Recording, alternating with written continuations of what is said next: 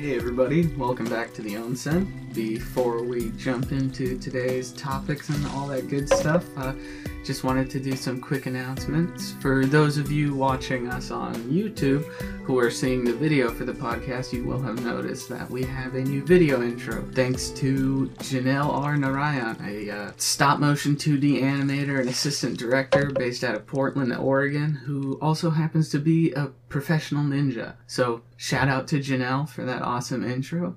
And uh, just uh, for anyone also watching us on YouTube or listening on one of the platforms, we're available on more than just probably the one platform you listen to us on. Anything from iTunes to Google Podcasts to Spotify, we're out there. So go on ahead and listen to us on there. And without further ado, let's uh let's jump into the onsen. Yeah this month, uh, since it is the start of a new year, we're looking forward and we're looking at the future of J Rock and Visual Kei and what we think will be happening with it as we continue into the next couple years or even the foreseeable future. I mean, we all know we see all these different trends. I mean, not too long ago, all of a sudden, out of nowhere, it was all about the kawaii metal with Babymetal, lady baby, and all these other bands popping out of nowhere with this idol metal fusion.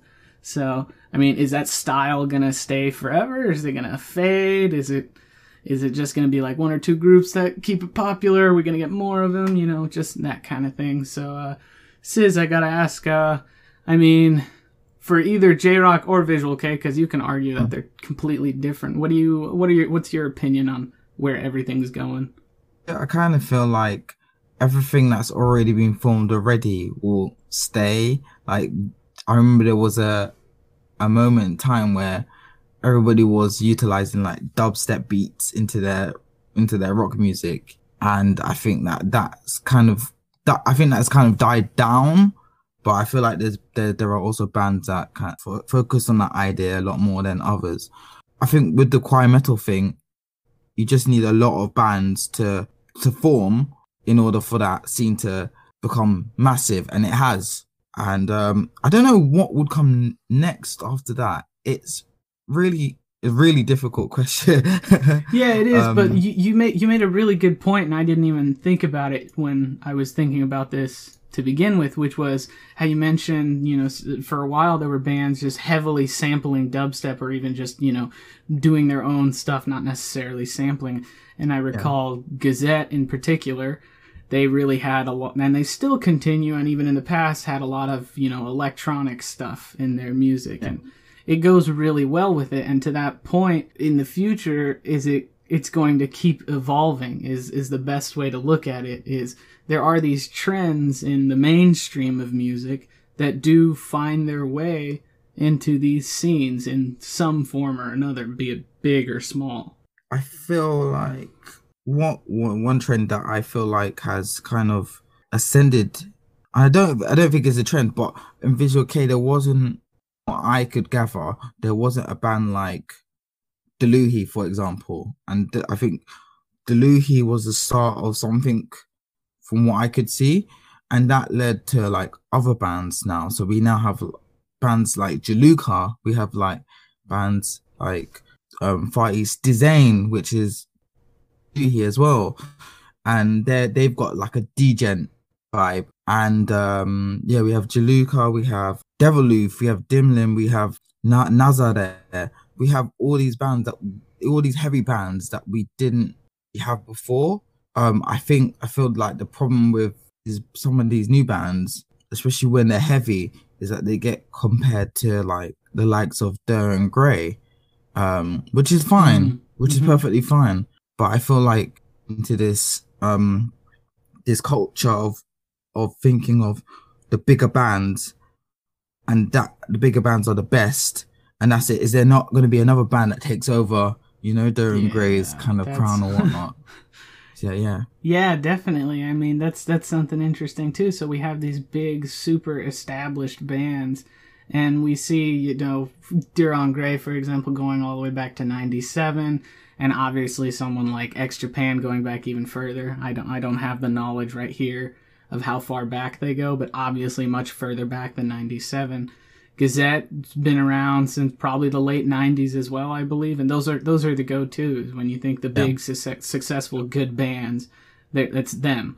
It's those three for sure. There, you know, there's Luna Sea and there's other ones as well, but for me and many other people, I'm sure it's those ones come to mind just immediately. And yeah, I mean, you look at again the the trends that are being followed and set right now it seems like we're entering this new era of just super heavy, just really interestingly enough, like grindcore influenced uh, J Rock and Visual Kei with the likes of Deviloof. And at the same time, it's it's such a small niche, but it's growing. And the unfortunate part is that yeah, they do get compared to, for example, en Grey because they're one of the heavier of the the big bands, and they have so much experience behind them, so many years of working together and really getting to know their craft. And these guys are just starting and they're already getting compared to the best in the industry. And I can see why there's probably definitely a lot of pressure on these bands because of how they're being compared to other bands. And that's why they don't really stay around that long. And we don't see exponential growth in the industry the way we do in some others. There is a high turnover of forming bands and yeah i feel like there are also bands that kind of rise to the challenge of um being compared to like Dir en Grey so for example i guess i think Devil Deviloof was um released their music video announced their appearance or whatnot. They were like they're, they're the brutalist yeah. Visual kei band and um mm-hmm. i think that's that's you instantly think, oh, Dir en Grey, what? That's dead actually the one of the brutalists of the time. But I think it's mm. because when Dir en Grey came, there wasn't anything like it. Mm-hmm. And now we have all these bands that can do the same thing. And um it's good that we have that. Yeah, I mean that's that, that's kind of another thing too, is that that whole idea of there are no more innovators. There's the people who are at the top and everybody else who comes up comes from something that they've done. There's no innovation to be done. And it's not necessarily that there's no innovation to be done, it's just that people feel like it's all been done already. But then out of nowhere, you do get something innovative and new. And not, not to say that someone like Deviloof is something that's never been done before, but they were able to do it on a scale so far that I personally haven't seen done before as much as I am into the heavier side of music, Deviloof is able to incorporate the visuals of Visual Kei very, very well into their very heavy music and make it work. Nocturnal Bloodlust does it as well, but yeah. it doesn't jive with me the same way. There's something about that Deviloof sound. And of course, for other people, there's something about that Nocturnal Bloodlust sound. And those are the two I can jump to because they're so prominent in being just aggressively heavy and at the same time aggressively visual. So right now that is one, I guess, step into the future of what it could be, which is just becoming increasingly aggressive with how you approach your music. And something I was thinking of was, you know, you look at how you have these big bands and Japanese music in particular, and how we have these trends and all these bands that cycle in and out. And I'm sure in the mainstream you have exponentially more. But when I look at, for example, the Western mainstream, bands come and they stick around for a while and they fade out of popularity, but people still remember them in this way like they were something just amazingly great. Like you can look at all the bands in the US in the 90s that all sounded exactly the same, but everybody remembers like one or two songs by them that like never stopped playing on the radio. Yeah. Mm-hmm. And and they, and they look at them and they look at them like, oh, they were so great. You know, they had such so much talent. And you get the same thing now. It's a weird cycle of just who's big on the radio.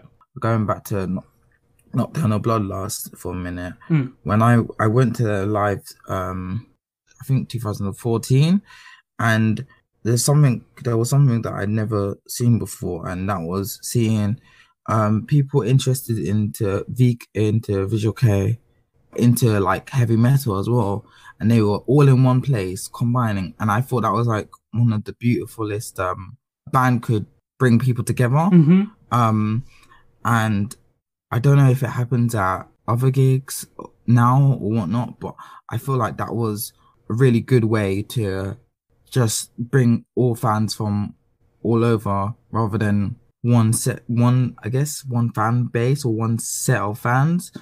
Yeah, I get I get what you're saying. It's it's it's this you know this current trend of the, these fusions of different elements into what we know as J rock and Visual Kei, where it's able to attract not just you know the J rock Japan, sorry Japanese music purists, but it's also able to attract lovers of music in general. I mean, in general, I mean they say that uh, music is a universal language, and you see it you see it so true today with the wide-reaching audiences, which is an, another thing that you know. I guess it's my wish for the future of Japanese music is for it to be able to really spread with how easy it is to spread something on the internet now. It's it's insane. I mean, with the uh, small little live streams Deviloof has done so far, they haven't been massive with like you know hundreds of thousands of people from around the world, but it is still people from around the world. It's not just some friends that I know and then some of their friends. It's actually mm. just people who have never met or talked to each other at all, all convening into this one small live stream event on Facebook of all places. Yeah, there there's um something to say about the technology um compared to back then when I first got into the UK. Um, man, there were no there were no official YouTube pages mm. where you could get um, bands' music videos. Yeah. So it was always dependent on who would upload it first, and then it would also next depend on how long it would be up for. So it might just get a strike and it'd be gone forever. Um, and then more people would upload it. Now we have bands straight up. They cr- create a YouTube channel mm-hmm. and um, yeah, create a YouTube channel and put all their music sometimes they put their full music videos or they have a, a preview of it or whatnot. I think there is definitely something to say about how it's now compared to back then. It's um it's really good.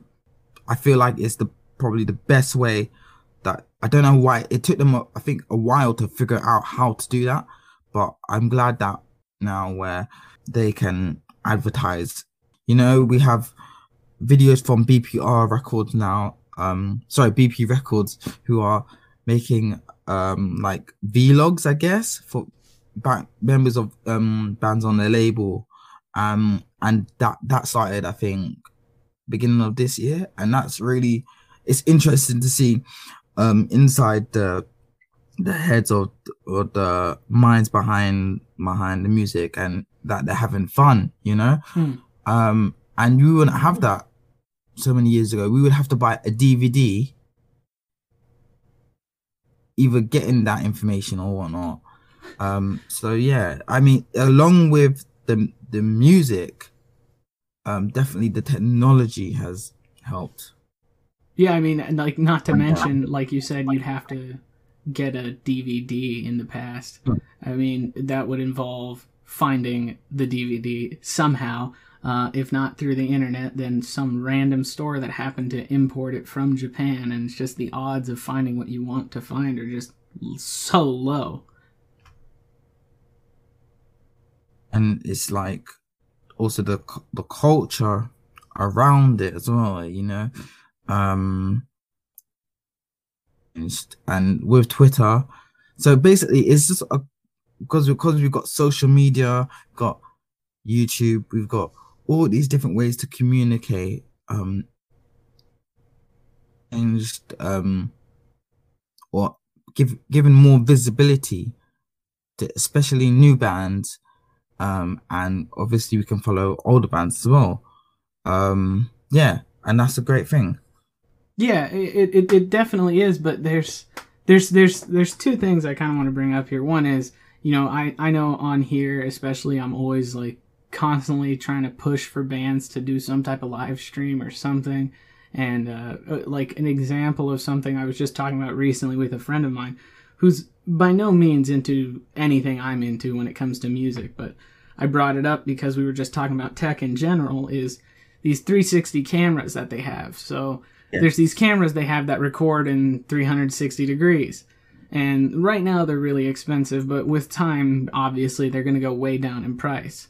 And with something like that, and something simple like Google Cardboard, which is literally cardboard that you slot mm. your phone into, and then a YouTube upload, you can give someone the experience of being at a show.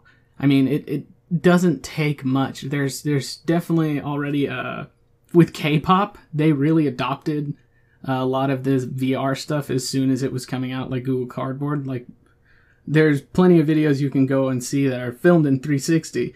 And there's one in particular I remember when I was first, you know, getting into VR and seeing what all the fuss was about. Is uh, it's this group of girls just performing live on a stage, and there's a 360 degree camera close to the front of the stage, and it's it's kind of I believe it's hanging from the ceiling given the angle you're looking at. If not, it's on some kind of pillar to get stay out of everyone's way. But you can look at any angle of the stage you want to look at. You can even observe the other fans around you. And it's really close to the experience of actually being at a show if you were like nine feet tall. But it's really close to the actual experience. And it doesn't take that much anymore. And it's taking less and less to get there. So hopefully we can see that in the future. But at the same time, as these things become more accessible, we start getting more and more noise. It's not Yeah. it, all the smaller bands. Yeah, they definitely deserve some attention, but now everyone can do it, and now it's, it's you're digging almost as hard, if not harder, than you used to have to to find something. Yeah, tech. To, yeah, as time goes on, tech gets cheaper, and Mhm. um, you have more ways of promoting or whatnot. But I feel like I don't know if actual if bands, visual Kei bands, will jump on this. They might think the way they're doing it is fine, but um, yeah, I mean, rock definitely. You know, I feel like um, especially the most popular more popular bands should um definitely um it, they, they go all out because I, f- I feel like compared to K-pop also K-pop know how to hmm um utilize their technology and use it in a way and use it quickly like in, almost instantaneously I guess um but um and I'm just saying in general J Rock would pro- maybe I don't know if J pop as well, but um, they they have yet to kind of catch up with that, um, and it's it's it's unfortunate, but um, what the thoughts of the high ups are, whatnot. Um, what I will say is um, Far East Dizain when they first when they I guess a few months after they released their first music video, hmm they done the whole 360 degree but for their Mm. yeah for their music video. And i thought that was really really cool. Um i've never seen a visual kei. That's the only visual kei band i've ever seen at this current moment. Um and they done it for two of their music two of their music videos. So i don't know if it's just if it's either feasible if it's popular or maybe there there needs to be somebody who has the ideas who wants to go forth with it I'm not qu- too concerned about noise really. I think is it depends on how how it's done really. I guess. I mean, If- I if, guess I guess on that um, point, not being worried about the noise though is uh, the actual good stuff does find its way to the top. The people who do put in the time eventually allow us to partake in the fruits of their labor. So Yeah. eventually, even though everyone will have access to all of this technology, the ones that will ultimately rise to the top will be the ones that are the cream of the crop. I think looking at it now is kind of like a final point before we move on is that I think we both agree that the scene isn't dying necessarily. The scene does take on new niches from time to time. It will adapt to whatever's popular at the time, and those trends come and go. And then, really moving forward, there's massive potential for growth, but what it's really going to take is the adoption of not necessarily just new technology, but new techniques of really getting yourself out there. But uh, on that one, so uh, we did uh, actually have some interesting uh, input from some of the readers on, uh, I think it was an interview we did on either early 2018 or late 2017. It was uh, with uh, Seiichi Hoshiko. Uh, Yeah. VK Oyaji was the nickname he had. He was a big part of the industry. And uh, looking at the comments on that interview, there's uh, somebody said the visual scene these days is more repetitive. And uh, Hoshiko sh- should know about that. Uh, it's hard to find good artists in this scene. I only find bands that only care for their image. This is uh, Emmanuel Medina Ruiz, which uh, has, I think, the album cover for Real as their profile picture. Which I get what they're saying here, where it seems like, yeah, we're getting a lot of cookie cutter bands, but sometimes these cookie cutter bands start out cookie cutter just to get themselves heard.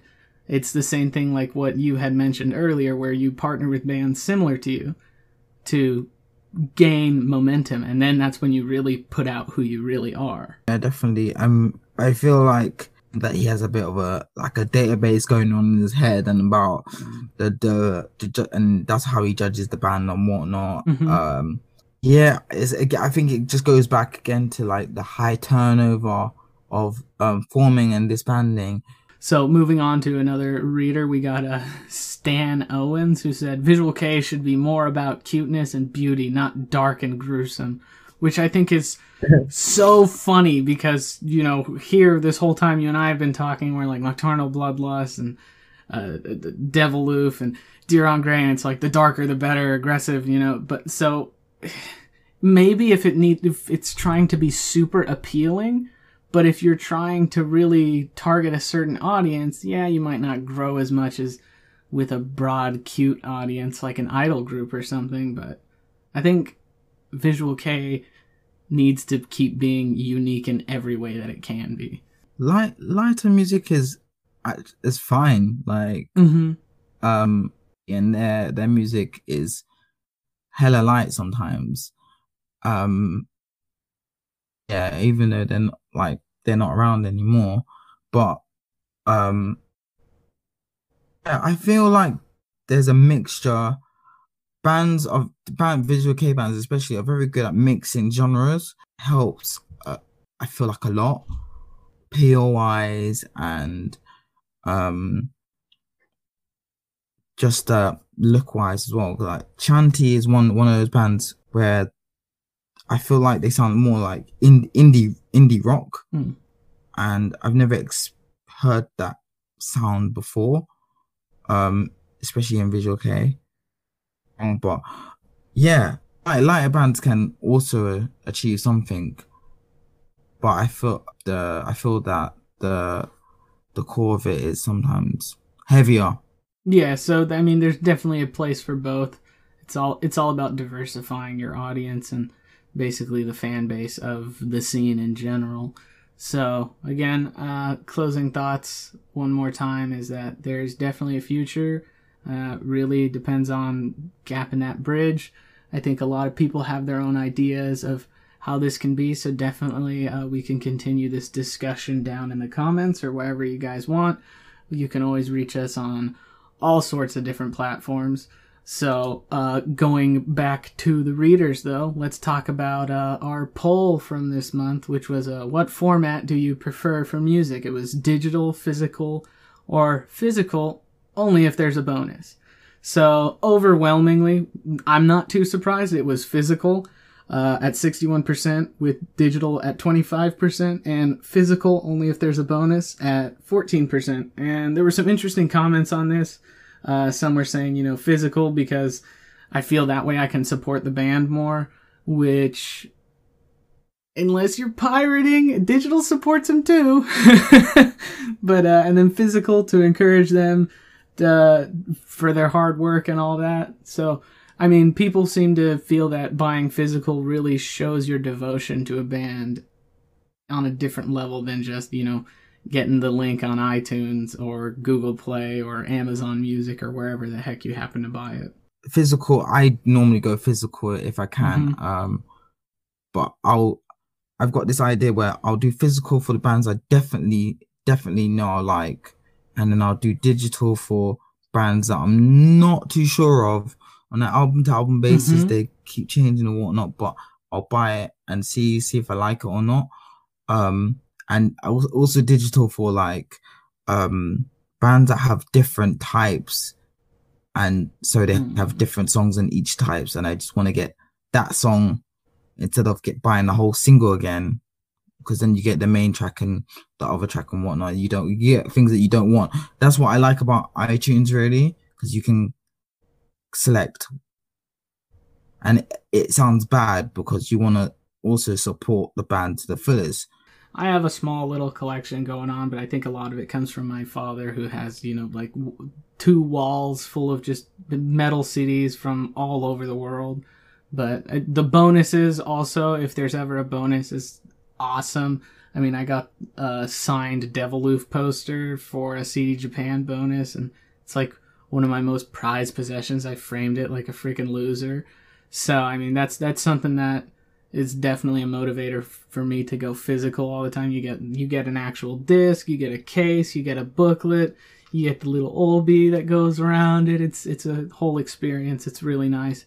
And again, I understand where people like uh, Rue and Dahlia here that commented on the Twitter post. I understand where they're coming from, where it really feels like you're supporting them because it's something physical. It's like going to a show and buying a shirt. It's something physical. It's this. I have this. I have a piece of your history.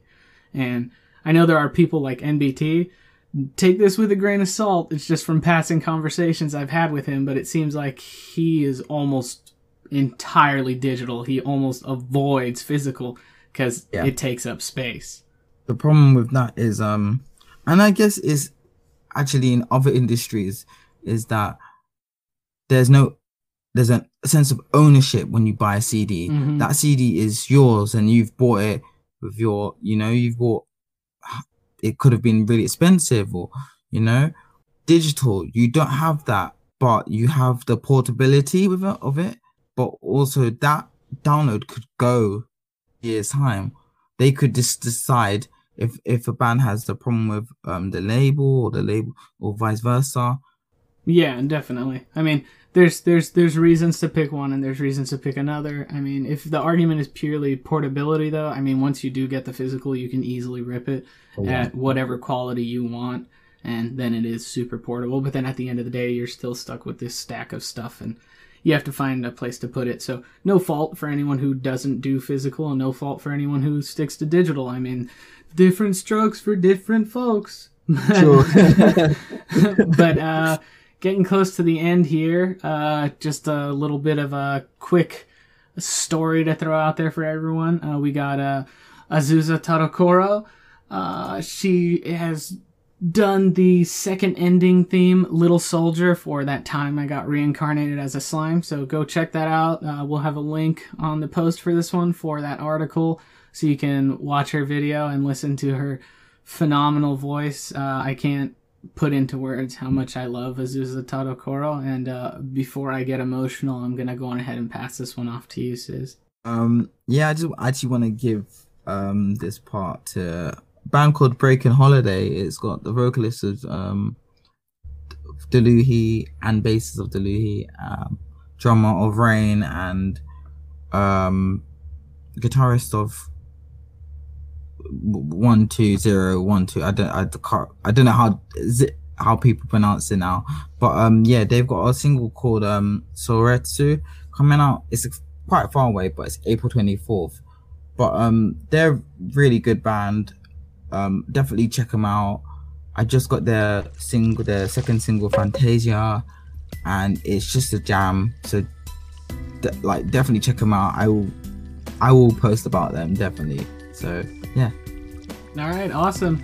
So that's pretty much going to wrap this one up. Uh, anyone who tuned in, thank you for listening. Uh, just half staff here today, but you know, next time, hopefully, we'll be able to get everyone back together, and uh, we'll see you all next time.